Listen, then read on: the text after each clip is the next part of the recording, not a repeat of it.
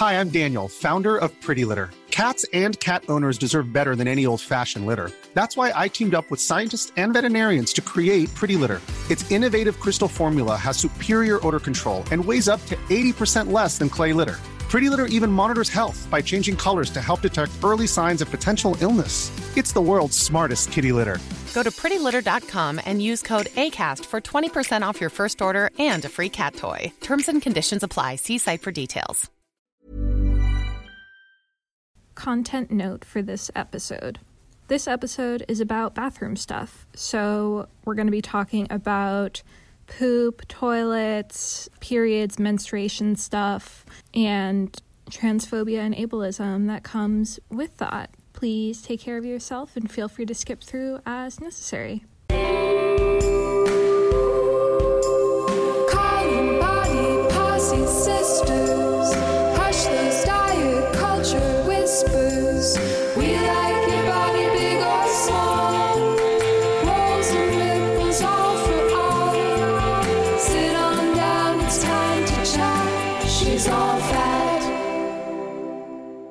I'm Sophie, I'm Yelly, and this is She's All Fat, the podcast for fat positivity, radical self love, and chill vibes only. and also the podcast for IBS Queens. Sophie, you are our IBS queen. Can't wait to hear your insight on all things bathroom for our first ever hashtag Just Fat Things episode. More on that after the news corner. Yelly, what's happening on the Patreon this week? Well, Team Paisley Moo Moo patrons have access to our Facebook group where folks are talking about the past Mercury uh, retrograde or Nice. Mercury Gatorade, as we like to call it. and we've also been chatting about some sleep pillows. And as always, our patrons are getting a bonus SAF minisode every week. This season, our bonus minisodes are all Fatty Film School episodes where I bring on a guest to chat with me about fat rep and fat phobia in movies and TV. This week's mini is one that was too silly for the main feed for sure Kung Fu Panda with me and Abby. You won't want to miss it. Sign up at patreon.com slash she's all fat pod for access to all of our fatty film school episodes and more. Ding, ding, ding. Next week, we're kicking off March Media Fatness. That's right. We're doing four weeks of all things fat media to close out season six.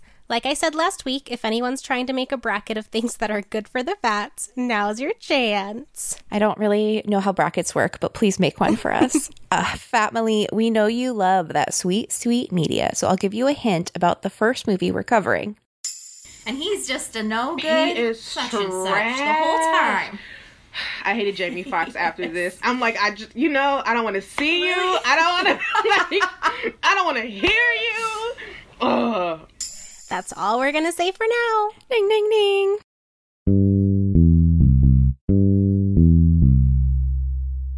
So, Fatmily, hopefully you've been anticipating this bathroom episode like I anticipate a good poop in the morning. Lynn, I never have a good poop in the morning. It's always bad. We decided to make this our first hashtag just fat things episode because we've heard from so many of you about the fatty frontier that is public toilets, period underwear, and wiping. And jokes aside, I think it's really important to lay out stuff like this that might seem silly or like a small problem to somebody who hasn't experienced it to show that the bathroom is actually a profound site of oppression for fat bodies. How what thin people see as simple using a public bathroom is anything but for fat people, trans people, and people with disabilities. We're going to hear from listeners, friends of the pod, and from fat liberationist Kivan Bay about how fat phobia, ableism, and transphobia play out in the bathroom. I also hope that our listeners will feel seen in this episode. A lot of you wrote in with the same rages and woes. It's almost like a system was carefully set in place to hurt specific people in specific ways, like fat phobia or ableism. Sophie, get on your potty mouth because we're going to talk about some of those listener write ins right now. Okay, let's start off with some public toilet woes we heard from you, the family. Okay, we have a list of comments that we are just going to read some of. Let's see. This person says, Public restrooms are the worst. They are too narrow to move around and sit comfortably in. And this other person said, when the stall is too narrow that I can't spread my legs to fucking wipe. That's like the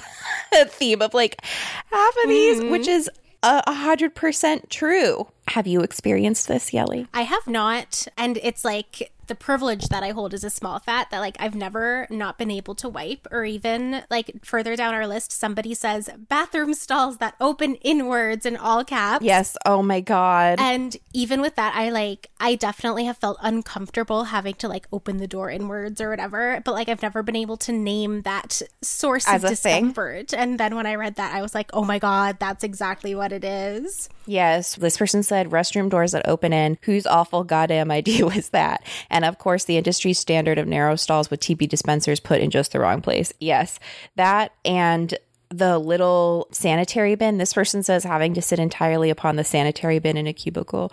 Gross. We'll talk about that with Kivan Bay a little bit. But like, yeah, I hate having to touch the toilet paper dispenser or the like sanitary bin with my legs. I'm like, I don't want to touch any of this. Literally, I hate bathroom doors that open in. You have to like shrink up. Like mm-hmm. sometimes I think it would be like a funny scene in a movie because I would end up just hanging on the back of the door and it would swing shut and I'd be hanging. You know what I mean? Oh my God. But it is kind of nice that all these other people, I mean, it's not nice that we all have these problems, but I'm not the only one who, quote, hates narrow bathroom stalls that require me to be a contortionist to wipe. 100%. Yeah. I feel very seen by this person who uh, is talking about, they say, my butt takes up most of the seat, so angled toilet bills equals splashback city. And I.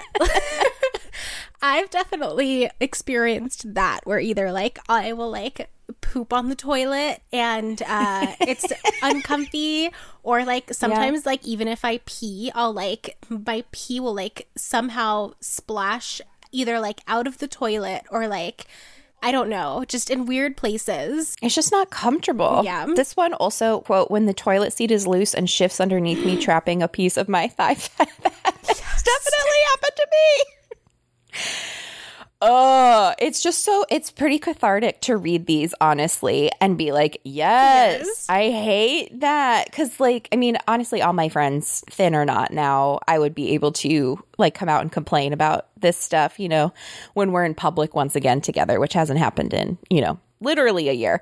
But yeah, it's like sometimes you wouldn't want to come out of the bathroom and be like, Ugh. and they're like, what? And you're like, you know, you know, when the toilet seat shifts and then your thigh fat is trapped and also your leg is touching the sanitary bin, and you know, they're going to be like, no. And you're just like, oh, so bad.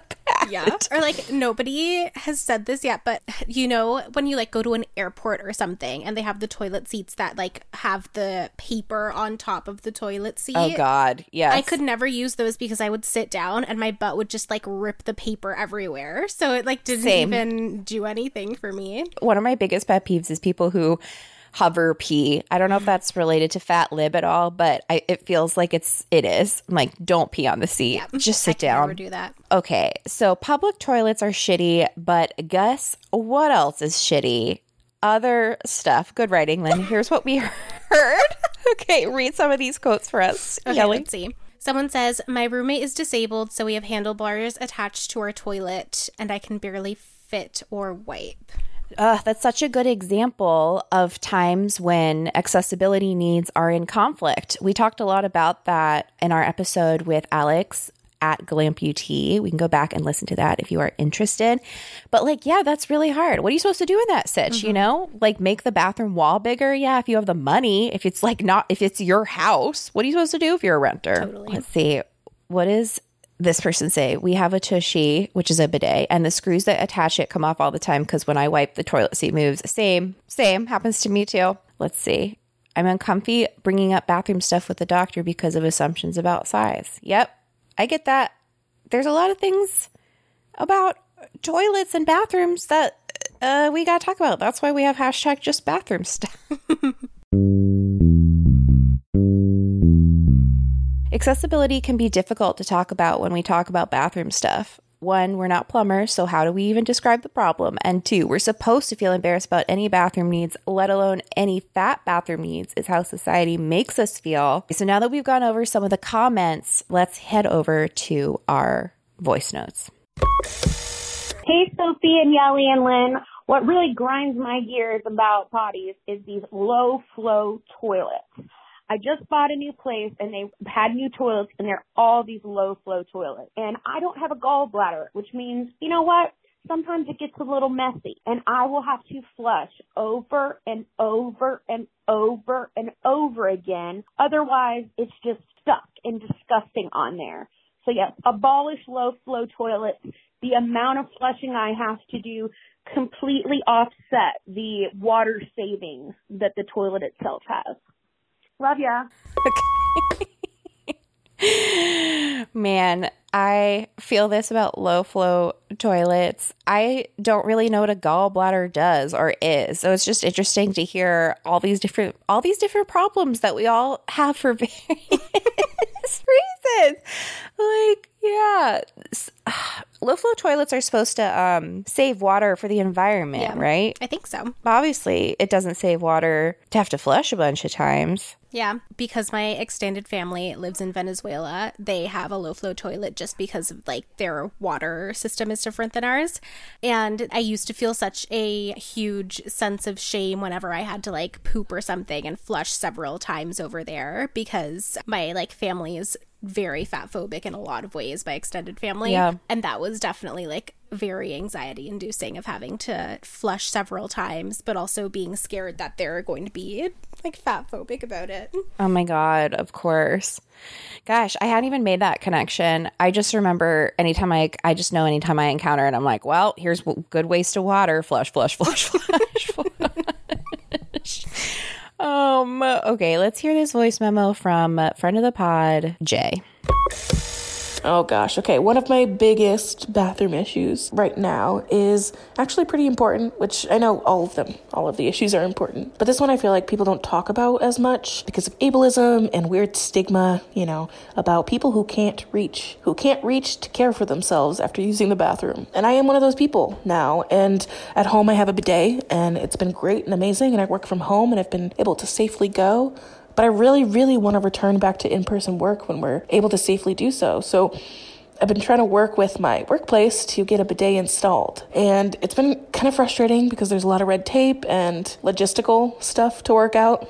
But, you know, a bitch just wants to poop at work. You know, that's all I, that's all I'm trying to do. Is just go and go in a way that I could care for myself afterwards. So I think that's something that we don't talk much about because of the stigma around it, but I think a lot of super fats and people on the higher end of the fat spectrum and people with accessibility issues, like we are dealing with this behind the scenes silently and often with shame. And I would love if we could just toss that out the door and make it normal. Let's make it normal to talk about your needs so that you can, you know, work properly and not be in pain because you can't go until you get home, which is something that was going on for me. Like I was leaving work a lot and taking days off when I was having an especially difficult day, and I just want to be able to shit at work and then wipe my ass or whatever. You know, I want to be able to shit at work and and care for myself and get back to it and not deal with that extra stress and anxiety. So yeah, that's a, a pretty big bathroom issue that really I know a lot of people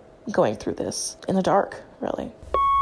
I love this voice note. I think Jay is, as usual, right on point. And it is like, you know, even while we're recording this together and it's just me and you, the fact that people are going to listen to this is making me anxious a little. Like, it's scary to talk about bathroom stuff because people make it awkward. It's interesting how it's like such a taboo thing sometimes. Like, some of it makes sense in terms of, like, you know, like Victorian Mm-hmm. ideals about cleanliness or whatever. But like, you know, I think especially in the Western context of like that is so informed by those like kind of shameful Victorian values, etc.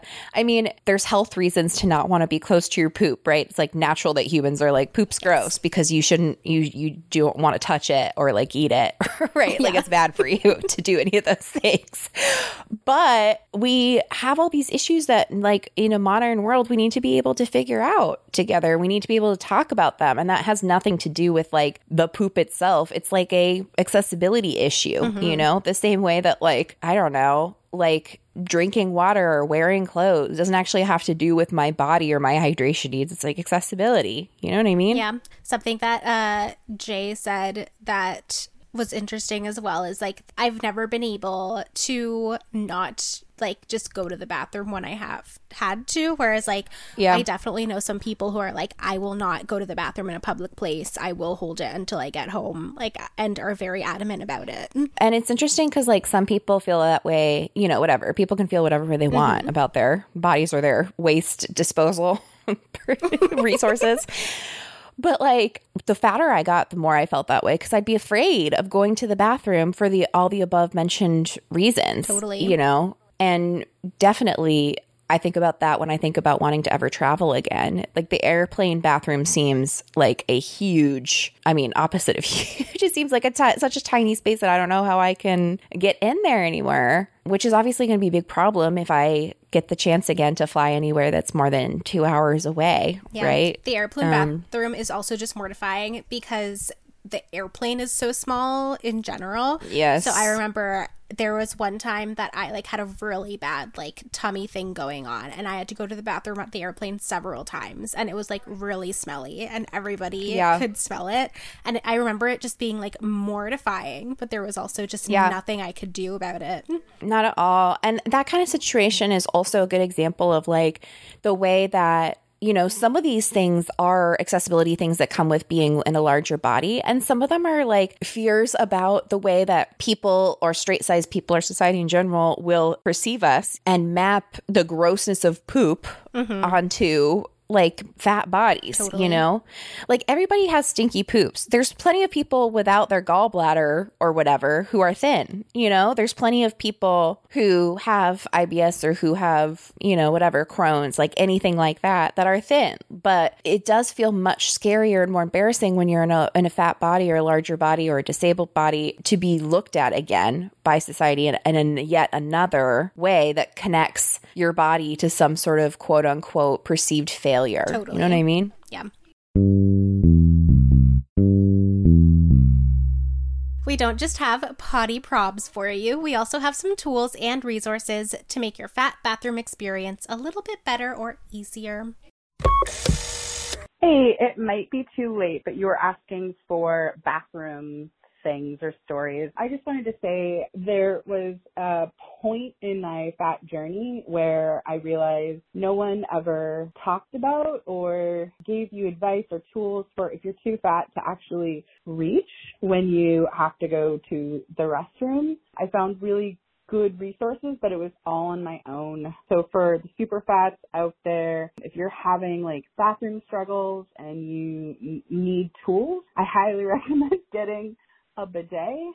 And you can also get a wand that helps you reach where you need to reach a little bit easier. There's no shame in needing these tools, and it's actually quite enjoyable to use a bidet.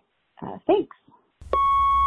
Yes, I definitely feel like I've mentioned my bidet before. 100% recommend a bidet. It has made our household very happy, honestly. Victor loves it too. Everyone loves the fucking bidet. Oh it's gosh, great. That's amazing. They're so much more common other places too, and they're better for your butt. Yeah.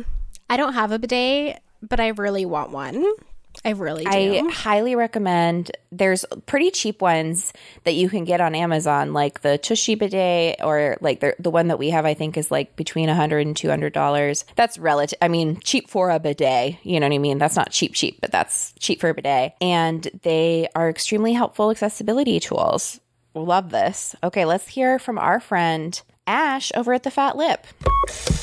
Hey y'all, this is Ash from the Fat Lip, and my husband and I have been house hunting. And one of the things that's like a perpetual anxiety of mine is toilets that don't have enough room around them so that I have room to sit and, you know, take care of my business. And so when you're house hunting, that's like something I'm always, always concerned about. So we're working with a realtor, and this time I just came out and told them exactly what the problem was and exactly what I needed. And my realtors have been amazing. They like jumped right in. They're, you know, helping measure around toilets and stuff like that. They're like pointing out fo- in photos what looks bad and what looks good and like what looks like there's not enough room. So I just encourage you if you're looking for a house and this is an issue to just talk to your realtors about it. I know it's like a weird and uncomfortable conversation to have, but it's worked out so well. Like, I feel so much better about it. And I feel like we're going to find something that is the perfect situation and that I'm going to be able to use the toilet comfortably in my own home. And that's really important. Thanks, guys. Okay, Ash, thank you for sending that in. I love that. I'm so glad that you feel like you're going to be able to find a place that is accessible and comfy for you. Please let us know how that goes. And I think you're totally, first of all, brave to talk about that, literally, because it's scary. It is it's a scary thing It's to so do, like we've been talking about. But you're right. You're absolutely right. Like the realtor's job is to find you a place that you're comfy in and happy with. You know, I wish we could spread that out other places. Like in Jay's memo, you know, I wish that we were hearing like, wow, you know, my bosses were are really like working to make this safe for me. Blah blah blah. Doesn't always happen unless you know, like a realtor is supposed to is that's their job. Totally. Literally is to make you know find a place for you. Yeah, it's like I wish I had known to do that. I mean, my bathroom is fine, but there's things about our house that like I didn't think to talk about and now when we're looking for our next place i'm definitely going to make a list of my accessibility needs and have that like top of mind because it just wasn't something that was ever presented to me as something i could do Same. I was really surprised that Ash was even able to ask for a different size toilets. Like I had a little bit of an aha moment where I was like, "Oh yeah, like those exist. They're just not Yes. normalized because people are fat phobic and don't cater to fat people." that's being wanting to be comfortable in your home's bathroom is def is like up there with like I want a kitchen island or whatever the fuck, you know? That's a real important home need, of course. So I'm so glad that Ash has been able to share that with her realtor and I hope that like other people who are in that position are able to do so. Man, it would be useful for renters if there were some sort of like list of questions to ask or list of things to figure out like that about rental spaces too. Maybe a family member will hear that and do that. Also, I wonder if that's possible on Algo. I wonder if that is a feature of Algo. We should check that out. Totally. Okay, so talking about some of this stuff, we've we've already talked about how you feel like as a smaller fat, you haven't experienced some of this, and I have experienced more of it for sure as I get fatter and as I have more hashtag bathroom problems, hashtag IBS, mm-hmm. hashtag poop problems.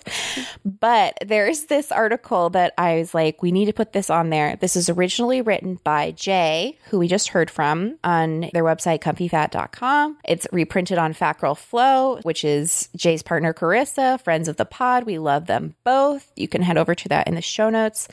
And they have written for us a really good list of like hygiene and hygiene products and this it this like fits right in with the theme of the episode because these are things that I think people, especially fat people, find hard to talk about because it feels embarrassing. It feels like something that we've caused for ourselves with our bodies or something. But you know what? None of that's true. Thin people have stuff that fits them, so we get to have stuff that fits us. Totally. So if you head over to that article, you'll find a list of things that are super helpful. One thing that I wanted to highlight is like long handled products like is something I never thought about as an accessibility thing, but obviously it is. Like using a long handled scrubber for your back makes scrubbing your back so much easier. And I never, I've like seen them at Rite Aid and whatever and been like, look, it's a loofah on a stick.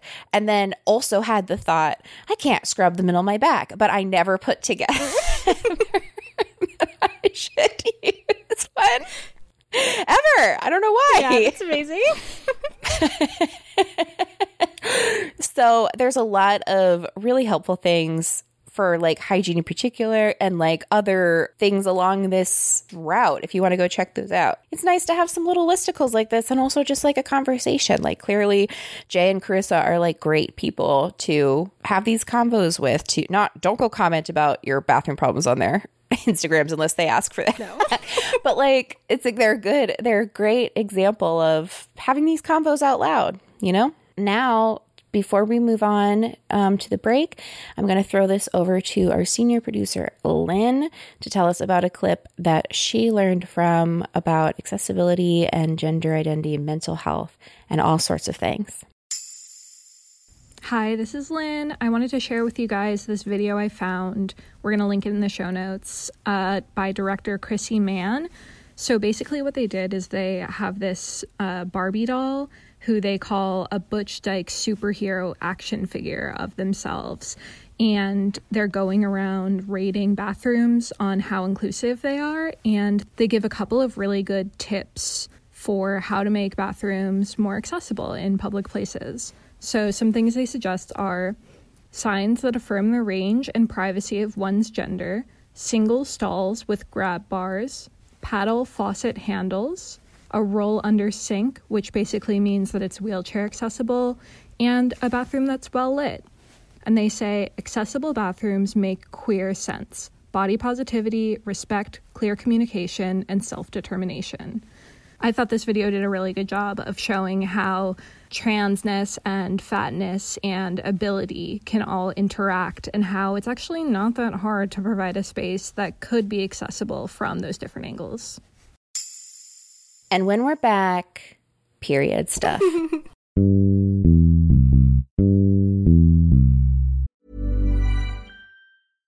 Cool fact a crocodile can't stick out its tongue. Also, you can get health insurance for a month or just under a year in some states. United Healthcare short term insurance plans, underwritten by Golden Rule Insurance Company, offer flexible, budget friendly coverage for you. Learn more at uh1.com. Quality sleep is essential. That's why the Sleep Number Smart Bed is designed for your ever evolving sleep needs. Need a bed that's firmer or softer on either side? Helps you sleep at a comfortable temperature? Sleep Number Smart Beds let you individualize your comfort so you sleep better together. JD Power ranks Sleep Number number 1 in customer satisfaction with mattresses purchased in-store. And now, save 50% on the Sleep Number limited edition Smart Bed for a limited time. For JD Power 2023 award information, visit jdpower.com/awards. Only at a Sleep Number store or sleepnumber.com.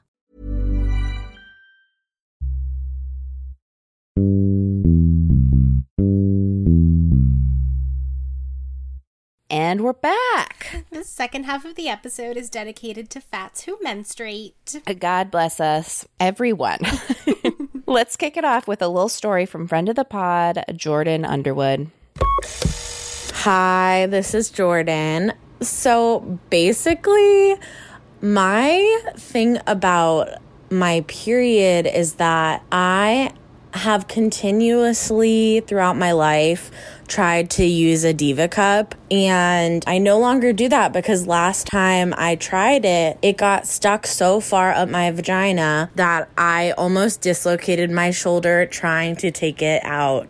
So here we are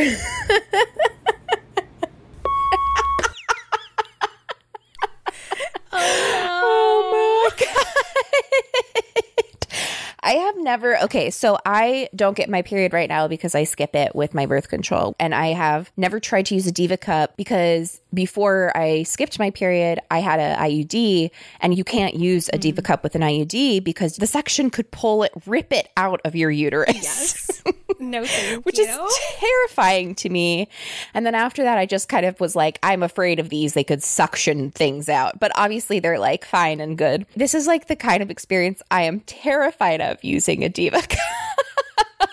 this is why they scare me. I have been using a Diva cup for a few years now and I really love it, but it was such a steep learning curve. And I think part of it had to do with just like folks really aren't taught to be aware of their body in a lot of ways. So, like for me, for somebody who like has a vagina, I like wasn't really aware of what that meant uh geography wise, I guess, or like Yes. anatomically. It took me such a long time to learn how to actually use it properly and how far to like stick it up so that it suctions and works properly. Yeah, none of that is well described, even for things as like generally used, widely used as tampons. Mhm. Like, I think so many people with vaginas have a memory of trying to figure out how to use it. And like, I remember definitely the steep learning curve, even with tampons, of like, I walked around really uncomfortable with my tampon like sideways for like several times. Me too. Yeah. When you don't know what you're doing, you know, and you look at the picture and you're like, okay, up what? Mm-hmm. Like, you just have no idea. And it's more complicated when you may have to reach around in a different way or move your body in a different way if you're you have more fat in the way, you Yeah, know? it's so tough. My partner Haley is able also uses like a menstrual cup and they're able to just sit down like on the toilet and insert it. But I physically have to get down into like a little froggy position and like Oh shove it up or else I can't get it in because like our bodies just are very different. Yes. Oh my god, that's amazing. Yeah. Accessible Diva Cup, please. Here's another Diva Cup voice memo. Hi, this is Hannah, and this is my first time calling to leave a message. I'm pretty excited, but um, I had to just state some grievances about bathroom things as a fat person. So I will preface this by saying I'm a mid-fat. I am also very short, and I am in my 30s. So my two main complaints is one, Wearing a diva cup while fat is a lot, especially reaching the short arm to grab the diva cup and, you know, do all the things with it, especially in public bathrooms, is so difficult. The second thing is wiping that ass while fat. If y'all have any suggestions for like, I don't know, biodegradable or environmentally friendly booty wipes, then please let me know. Thanks.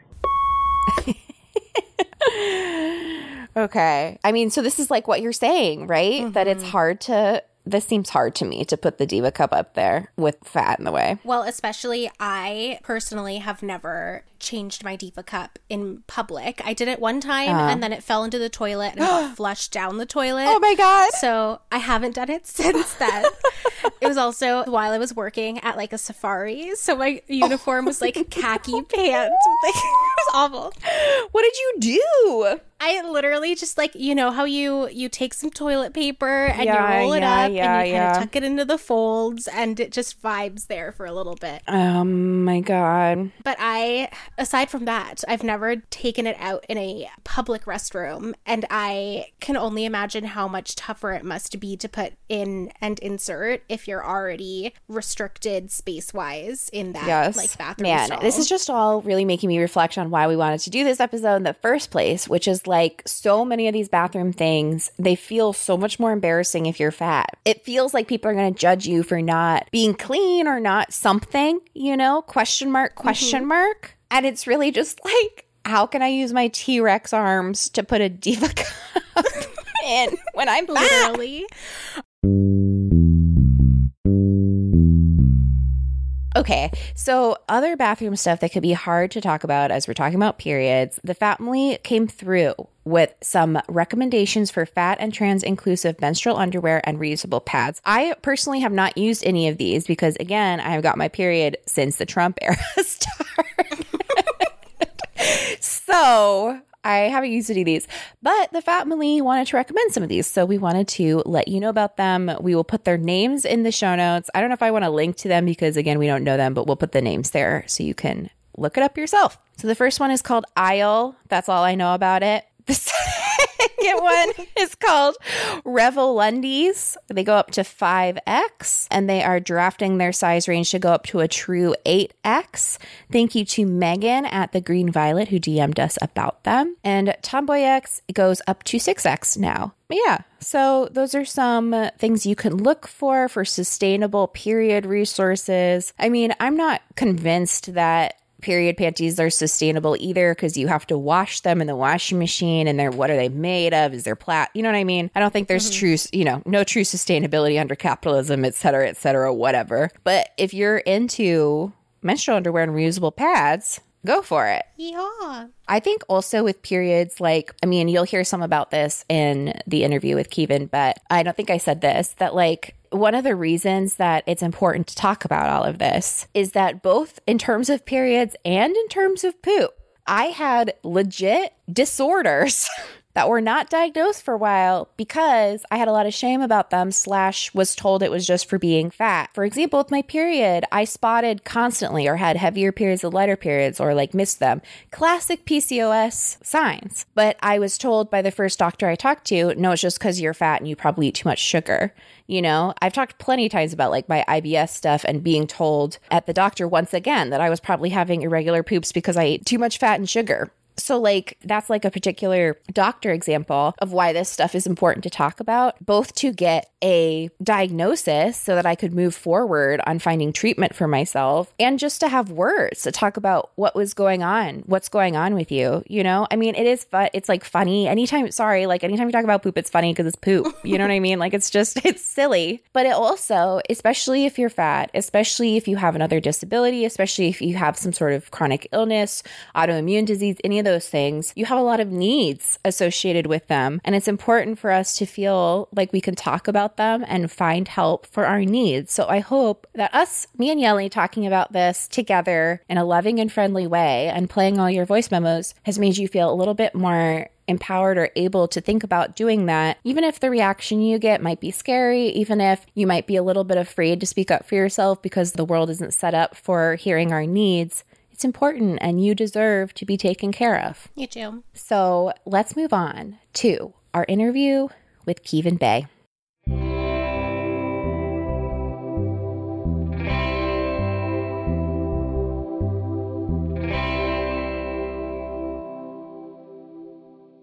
All right, family, here we are. I am extremely excited for this part of this episode because I'm talking to someone who I've been a stan of for a very long time. Welcome to the show, Kivan Bay, a fat liberationist who writes, makes art, and has an amazing Twitter. Welcome to the show. Hello, I- I'm Kivan Bay. We are going to talk about something that needs more accessibility talk and needs more talk in public in general, honestly. Hashtag just fat things. Things that straight size people may not know about, things that fat people may be embarrassed or worried to talk about, accessibility, things that needs that we have, special experiences we have. What does the fat club do in the bathroom? What are we doing in there? It's different. It's different. Do you want to start with just any ideas you have, or do you want to start with this thread you have about using Clue? What do you want to talk about? Well, being fat and having a period already sucks like so much. true. Like I Yes. assume, I don't know, like if you're a cis woman, maybe you like your period, but as a trans masculine person, I was just like I don't like this at all.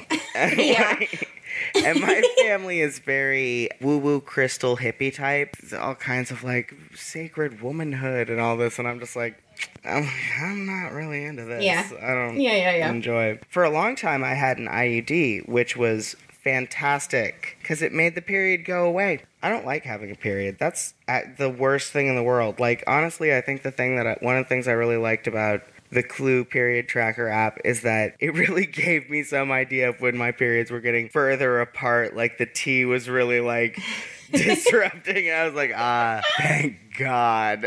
Like, I mean, I hadn't thought about the specifics, maybe, of the trans masculine experience of like literally using a period tracker. Because, well, first of all, because I don't, because I have PCOS, so I take my birth control, like, I like skip the fake period. Right, So I you haven't had a period in like yeah. several years because when I don't take birth control, my periods are like completely far apart, don't make any sense, really heavy, then really like they're annoying. You know, I Right. also don't, for very different reasons, I also don't have like a moon shining through my womb experience.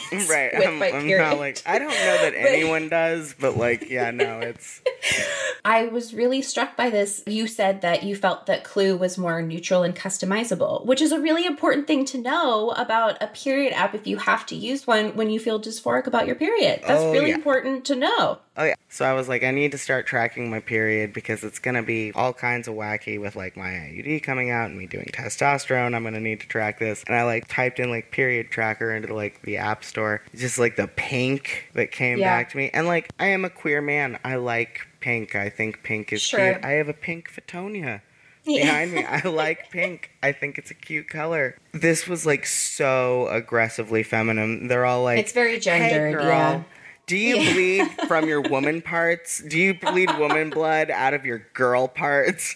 With Clue, Clue's just like, we think it's gonna start now. Like at first, the first time it was like, this is late. What should we do? And I was like, you don't need to worry about that. And they were like, okay. like Clue will take any order I give it. If I'm like, I don't care if I'm fertile or not. Clue's like, I guess I just I'll remove that from the thing. Okay, yeah, I'll do whatever you want. I can literally just be like, all right, here are the things that tend to go wrong for me when I'm on my period. Like, I don't like whatever Yeah. happens down in my GI tract. I don't know. That's not. That's not anything I enjoy. my moods. Those are interesting. And my appetite. And I was curious about that. I was like, is this going to be like fat phobic? And it's just like, there's a cravings tracker Oh, where yeah. it's like, are you craving salty or sweet or carbs? Yeah. carbs? And it was interesting because I'd never noticed those things in conjunction with my period because I was Yeah. always like, I'm not wild about having this, so I'm going to ignore it as much as possible. Yes, totally. Like tracking that stuff to find out that I had PCOS felt similar. Like I was like, oh, I didn't realize my body was doing this stuff. I just thought it some it was doing something wrong, and I felt very disenfranchised from those apps in the first place. Like again, very different reasons. Like I'm not trying to co-opt the no, struggle. it's weird. You've got like I've heard from a lot of different people who they liked that Clue allowed them to see. Like this will make me sound like I'm sponsored by Clue. I know. I'm I was gonna say this is this is not sponsored by I, Clue. I like that it's red instead of pink. I like that it doesn't assume I'm gonna have a period. I like that you can toggle the fertility. I like that you can look at your past irregular periods. I heard from someone that they looked at that and showed it to their doctor, and their doctor was like, "Oh, you've got PCOS." Like, Yeah, it like yeah, helped them get their diagnosis. And like, I use it like every week when I do my testosterone shot. I have a custom tag that I set up. You know, I exfoliate once a week. I use like my Yeah. ads, and I've got to have my tag because otherwise I'll get depressed, and then I'll be like, Yeah. when was the last time I did that? Like. Same. I have to track that stuff too, or else I forget. I was wondering if you felt a way about menstruation that was impacted by fatness as well. That's so hard to consider because fat and gender are so like deeply Intertwined. entwined in my Yes. experience that it's hard to like delineate those things. Yeah. Like I got pregnant one time and I had an abortion. I did a Twitter thread about that one time. And being pregnant was so bad for my mental health. I wasn't in like a great place otherwise, but like the hormonal changes from being pregnant interacted with my specific mental illnesses in such a way that I was like, I do not ever want that to happen. It doesn't uh it doesn't agree with my stomach. So I just anything anytime I get like the menstrual cramps, I'm like this isn't this isn't helping. This isn't this isn't the thing for you. Yeah, I mean, I think in general, I think menstruation is not like pitched comfortably in our society. Like, I am definitely within the cis market, and yet I still feel very alienated from period stuff. First of all, because I haven't had a period in a while. Secondly, because I've always felt very like when my period was very heavy, I had some sort of weird connection with it being fat, like being too much. Like I would feel like, oh my god, I'm fat and my period's too much, and I have to use three different pads in an Oh my hour. God, like and like tampon you know, like sizes are such a Yes. whole fucking thing. one of my like original trauma stories from middle school is that this girl i asked her for a tampon this was like soon after i started getting my period i asked her for a tampon and then i was like thinking about it and i was like i should ask for two because i'll need one again later so i asked for two tampons and then she started a rumor that i needed to use two tampons at once because i was fat and i was like oh and like There that really like is nothing quite as cruel as a child. You know what I mean? Right? Like they are frightening little creatures. So like since then I remember feeling like somehow my period was connected with being fat. Somehow I was doing that wrong too, you know? Uh, well, they'll make anybody's fat body feel like anything your fat body is doing is wrong to anyone else. They're like, you're sitting wrong, you're exercising wrong, you're standing true. wrong, you're moving wrong. It's like anything your body does. They're like, this is wrong. Like, like I feel like everybody assumes that like only fat people get like sweaty boob rash or whatever. Like I get the sweaty boob rash. I wear a binder in summer. You don't even want to know what happens to me. Thank God for Hibiclenza. I literally had this skin rash and I paid to go see a doctor and he was just like, "You just get those because you're fat." And I was just like, "Okay, well, here's a, you know, Oh $200 or whatever. Bye." oh my god. Thanks. Yep. And then like 5 6 years later, I like ended up in the hospital and I ended up with this new doctor who was actually decent. And I told him, I was like, I don't know, I guess I have this rash, but I like you just get those because you're fat. He's like, "Uh, no, we just we'll just give you a prescription. It'll be gone in like ten days. Like Oh it's it's fine. It's like a two week prescription course. It's fine. And it's just like so much shame and like assumption around fat bodies leads to fat people getting like inadequate medical care. Like this idea of like, oh, your period's just supposed to suck because your body sucks. Right, And it's like, yes. no, you have PCOS. Like, Yes. or like you're supposed to need this and not this, and then you're experiencing discomfort because like your fat phobic parents keep getting you like huge tampons and you Oh my They god, yes. like- It- it's exactly it. So now we're getting more into the hashtag just fat things, and I'm very glad that you brought up Hibiclens because Hibiclens is definitely one of my fat bathroom secrets. Let's explain what Hibiclens is. This soap is like it smells like a hospital, and it, it smells like a hospital, and you, you don't use it every day. But No. anywhere that you get that like skin on skin discomfort, like I've known plenty of people with large tits of all sizes who Oh, yeah. experience that. But you might get it in your underarms, you might get it like down in your belly button, wherever. Like yeah, in under your tummy maybe or Oh, in your groin. Right, right. Like just wash there with Hibiclens like twice a week. Like that's it. If somebody had given that to me in high school, I would have been saved so much self-consciousness and Yeah. like so much like discomfort, like genuine physical discomfort, but also just like discomfort with my body and like self-consciousness. That's like really unfair that we just assume that fat bodies are meant to fail. So we don't think to tell like our fat kids or our fat patients or anyone like that like oh you should try this. Yes. And I love like as a fat person being able to tell other fat people I have a solution for you because like coming from a thin person you're like why don't you go f- why don't you oh, you can say it not on here. tell me what to do about Yeah. anything Jeremy Yes.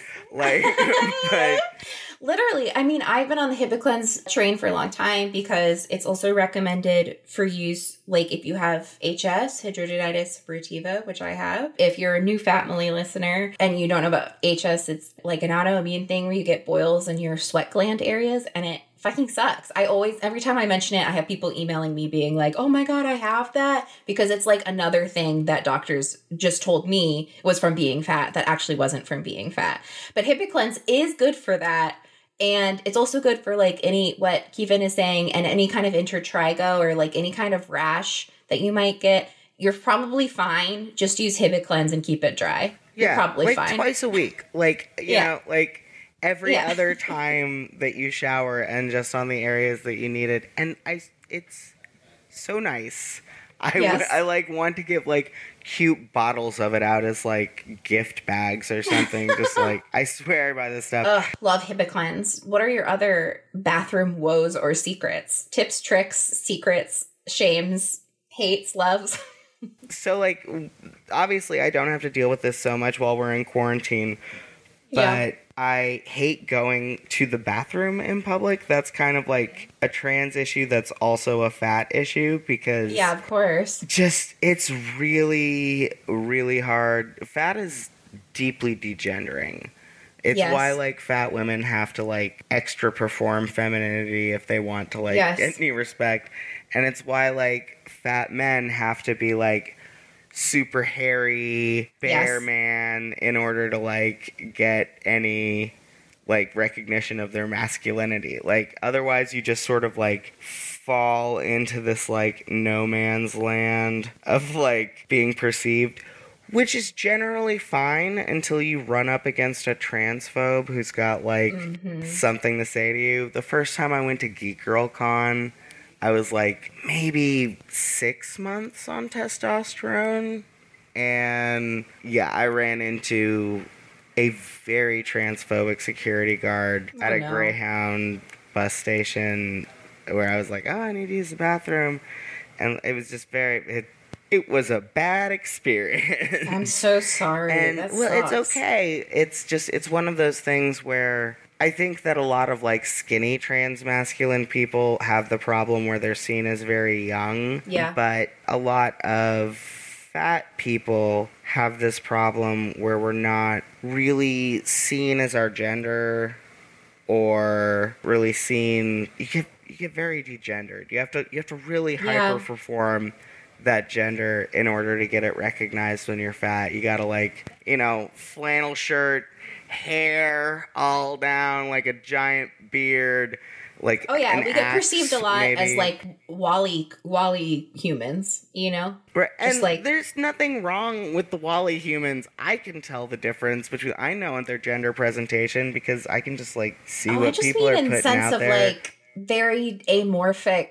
like Disney creations of just like round round body equals Oh yeah, no, it was totally human, fat phobic. you But I guess what I'm saying is, there's people who look like that, and I think that I can read their gender. Oh, yeah, like whatever they're putting out there. I feel like I'm open to reading. I feel like it's like you have to be very maliciously inclined towards fat people to do that degendering. I don't think that the degendering is like a natural consequence like of my innate. body Yeah, yeah, yeah, being yeah, yeah. larger. I feel like it's like a consequence of like malice. And I think that's one of the things that makes using the restroom is hard when you're fat Yeah. is like your gender is I know that there's fat cis women who get not treated nicely by transphobes who don't want to read their gender properly.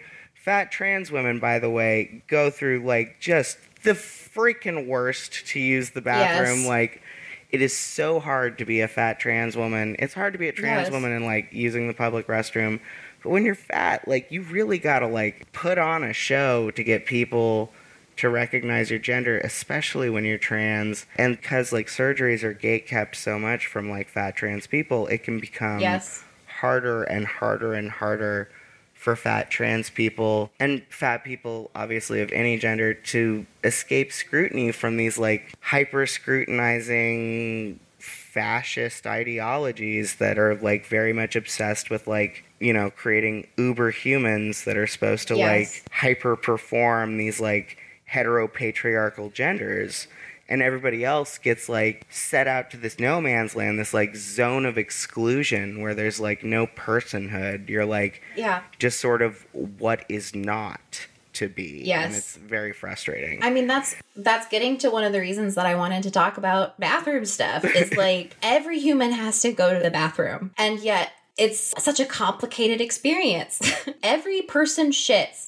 Not everybody eats meat, not everybody like drinks the same whatever. But every single person goes to the bathroom. You know what I mean? And yet we have all of this, like you're describing layers on layers on layers of issues we put in front of it because of how we feel we have to perform according to these rules about this basic function. Well, and then like everything comes into like the rationalized body for the built environment as well. Like I'm not a super fat person and you know, somebody who's heavier than I am has to worry about like their toilet seat. Like I've broken a toilet seat before. It's more common than you think. But like Yes. we could just manufacture those things differently. We could just manufacture these things better. Absolutely. But we design and build our environments around smaller bodies. And then, like, you're a fat person with a really crappy apartment that's only got a small shower stall. Like, that's really frustrating, especially if you don't have a removable shower head. Like, Yes. all of that becomes like a barrier to your body because you're having it's like what are you supposed to do wear shoes that are too small for you like Right, right. What you- was the term you used at the beginning of this? there's this rationalized body that comes about in a lot of built environments. It's a really sexist thing that comes up. Like women are not considered a lot when we design things like seatbelts, but everything kind of rotates around this normalized body, this rationalized body, where like this is the normal range on your BMI, this is the normal range on your height, And we all kind of skew towards that, this off the rack size, where we assume that everyone will basically sort of fit And everything is designed or made for that Right. average It's quote unquote bell curve base. of Yes, okay. And if you're at any end of that bell curve, you start experiencing accessibility issues. Yes. If you're at any like very tall or very short or very fat or very very thin, you start to run into issues of like seats that fit you properly or finding clothes that fit you properly or being able to reach things or being able to sit Mhm. comfortably in a car or all of these issues that sort of come up and start to wear on your body because your body is sort of being rejected by the built environment that it's trying to exist in in a way the built environment is isn't made for you exactly Yes. so in many ways you're kind of like constantly carrying this tension from that that's very stressful Yes. that makes a lot of sense what you're saying. I think it's like how again, these are like natural meaning like your body just does this process. You need to go. and we like put these barriers in the way that become more and more visible the more and more whatever you are, fat, like you know, short, tall, like any of these things, right? Right. Like we just were like it would be so nice if everyone could just try to make yourselves just basically all about the same shape and size and color. Like we don't even think about how this rationalization like when it interacts with racism like Oh, totally. you think about like how film wasn't originally developed to actually like capture Like darker, darker skin, skin. Yeah, things like yeah. that because we don't build our environment and the things within it around the othered form and that extends to the bathroom that extends to like public restrooms and the home and yeah So let me ask you this. If you were to design your ideal bathroom, what would it be? I have like all sorts of things where I'm like, no, I need like a bath and like the toilets in a totally different room. I don't like them in the same room as the bathtub. I just think that that's I think that's fine. Kivan's dream bathroom can look like whatever designed. you want. It's poorly designed. Europe does that more often than here, I think. They have like a little toilet closet. right, they're very civilized people. also a bidet. Bidets, I want a bidet. Oh my I want one. And I feel like that's probably useful for a lot of fat people too because like Yes. I don't know, like my back hurts, my shoulders bad. Oh yeah, it makes things a lot easier. Okay, so there's the bidet and the toilet in like a different room. And I need a, a large tub. I'm an old big- big tub. old man and my back hurts so much. Yes. And I'm in this apartment with this little tub that my small pocket sized skinny husband can like stretch out in and be comfortable in and Dang, we want to get you a big soaking tub. I need Okay. a large soaking tub. I'm a sore man. yes. I want a big soaking tub that actually covers me. It's not like Mount Tummy sticking out all the time when I'm trying. I want my whole tummy to be in the water. I just want like my thighs and hips to not be pinched because my butt is too big to like Yes. because they're so narrow and I'm like I don't like any of this. Hurts. Hurts. Oh my god. yes. Okay, I agree. Do you want to hear my ideal bathroom? Yes. I'm inspired by your idea. I think definitely having the water closet to the side, mm, the toilet in its own room with the door shut. Now that I thought of it, I can't unthink it. Definitely bidet, except I want the bidet in this in this dream bathroom. I want the bidet that I saw at this famous person's house I got to go to for 4th of July one time randomly, and it was just entirely the whole toilet looked like a huge machine. It was all white. It was the solidest toilet I feel like I've ever sat on. It felt like it could bear all my weight. And the bidet remote control had like 80 different options on it. So I want that one. I feel like I would get choice paralysis with that many options. I'd be like, I don't know what to do. Oh I don't know It what was- to do. it felt very luxurious, is all I'm saying. So I want that in the bathroom closet. And then also in there, it's like wide, so I I can like sit however I want to. The walls are not close, so I don't have to like weirdly push in my like like thighs while I'm trying to go to the bathroom. And there's plenty of space in front of me. One of the things that weirds me out about bathrooms is when the toilet is facing a mirror and you have to like look at yourself while you're trying to shit. eye I like contact. can't do, can't do it. So there's like nothing in this in this little closet. It's just like nice lighting and you know there's a, a, a bunch of toilet paper rolls stacked so you don't have to worry about using too much toilet paper. You're like they're they're fine. There's like a lot here. And there's always a candle burning in there.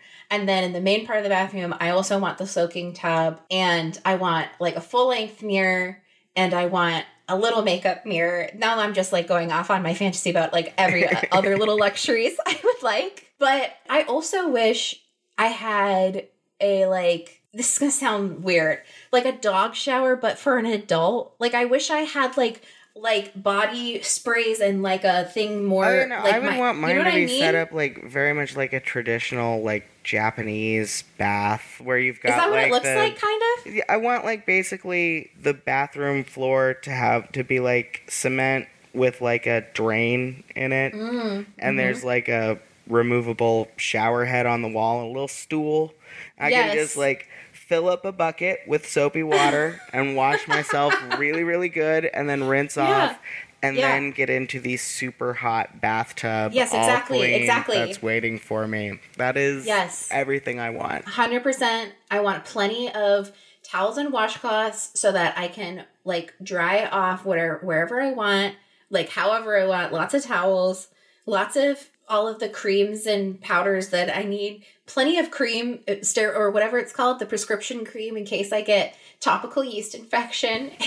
Plenty. Everything I might need would be there. And that is my dream for a bathroom. But in general, I just wish that when I went back in public, I wasn't worried about bathrooms. You know? Yeah, like I always feel guilty about using like the wheelchair accessible stall. So I try not to unless the stalls cuz the stalls come in different sizes it feels like. Some Yes. stalls are smaller than others. Some stalls Yes. I can handle the small stall and it's fine. But some stalls like they're small as opposed to their wheelchair accessible stall is so small that I'm like I don't know that I can comfortably turn around in here. I don't think I can get around the door.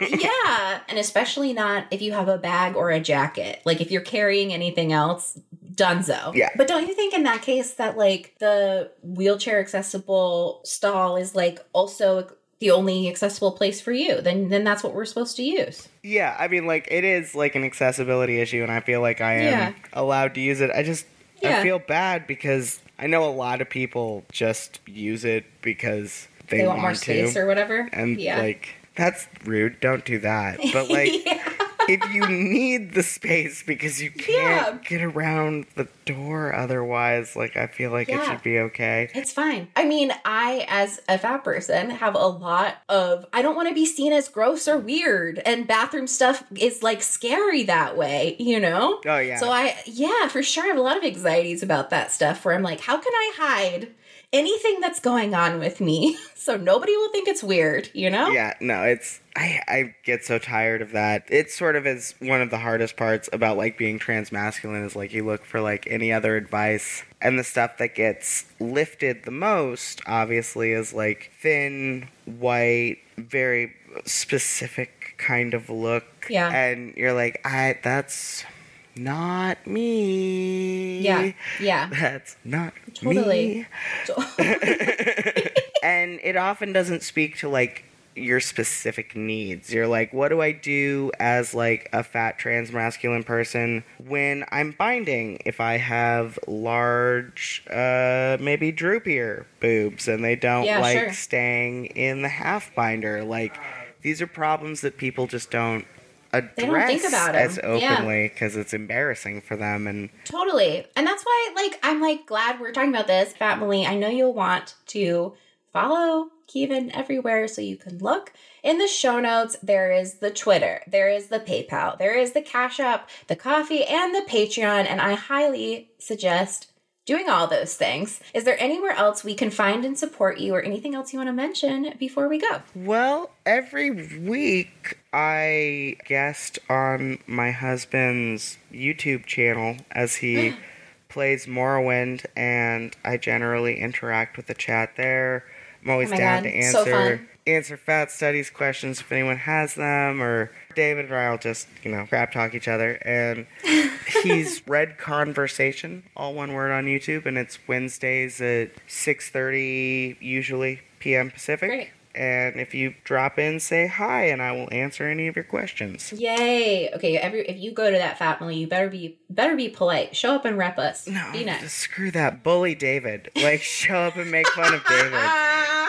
okay, bully David. Family, go bully David. Thank you so much for being on the show, being so generous with your experience and your words. And this is a real thrill for me to talk about poop with someone I admire. Thank so thanks for being on the show. Thank you.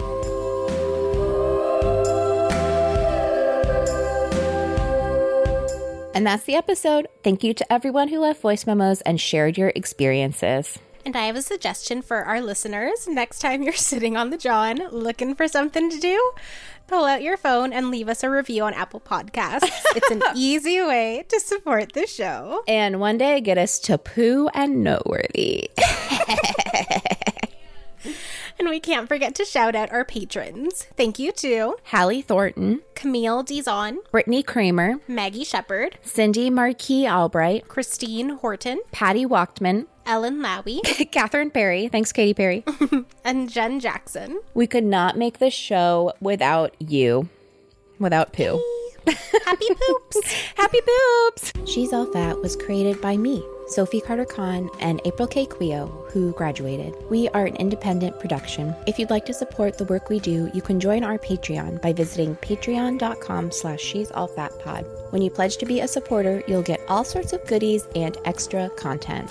Please make sure to leave us a review on Apple Podcasts. It's super important in making sure people find the show so we can grow the family. Be sure to check out the show notes for links to the stuff we mentioned today. And don't forget to send us your questions at FYI at she'sallfatpod.com. You can also leave us a voicemail at 213-375-5023 and we might even play it on the pod. Our episode ads are done in partnership with ACAST. If you're interested in sponsoring the show, you can get started at acast.com. Our theme music was composed and produced by Carolyn Pennypacker Riggs. Our website was designed by Jesse Fish, and our logo is by Hannah Sanger. Lynn Barbera co produced and edited this episode. Yelly Cruz is our magical junior producer. Our thin crony forever is Maria Bertel. I'm our host and co producer. Our Facebook, Instagram, and Twitter handles are at She's All Fat Pod. You can find the show on Apple Podcasts, Spotify, Stitcher, Google Play, and wherever else you get your podcasts. Stay safe. We love you. Dab for ADHD. If you're looking for plump lips that last, you need to know about Juvederm lip fillers. With Juvederm Volbella XC and Juvederm Ultra XC, your lip look, whether it's subtle or bold, can last up to one full year with optimal treatment and no additional maintenance. Find a licensed specialist and see if it's right for you at juvederm.com today. That's J U V E D E R M.com. Add fullness to lips in adults over 21 with Juvederm Volbella XC or Juvederm Ultra XC. Do not use if you have severe allergies or a history of severe allergic reactions, or if you're allergic to lidocaine or the proteins used in Juvederm. Tell your doctor if you have a history of scarring or taking medicines that decrease the body's immune response or that can prolong bleeding. Common side effects include injection site redness, swelling, pain, tenderness, firmness, lumps, bumps, bruising, discoloration, or itching. As with all fillers, there's a rare risk of unintentional injection into a blood vessel, which can cause vision abnormalities, blindness, stroke, temporary scabs, or scarring. For full important safety information, visit juvederm.com.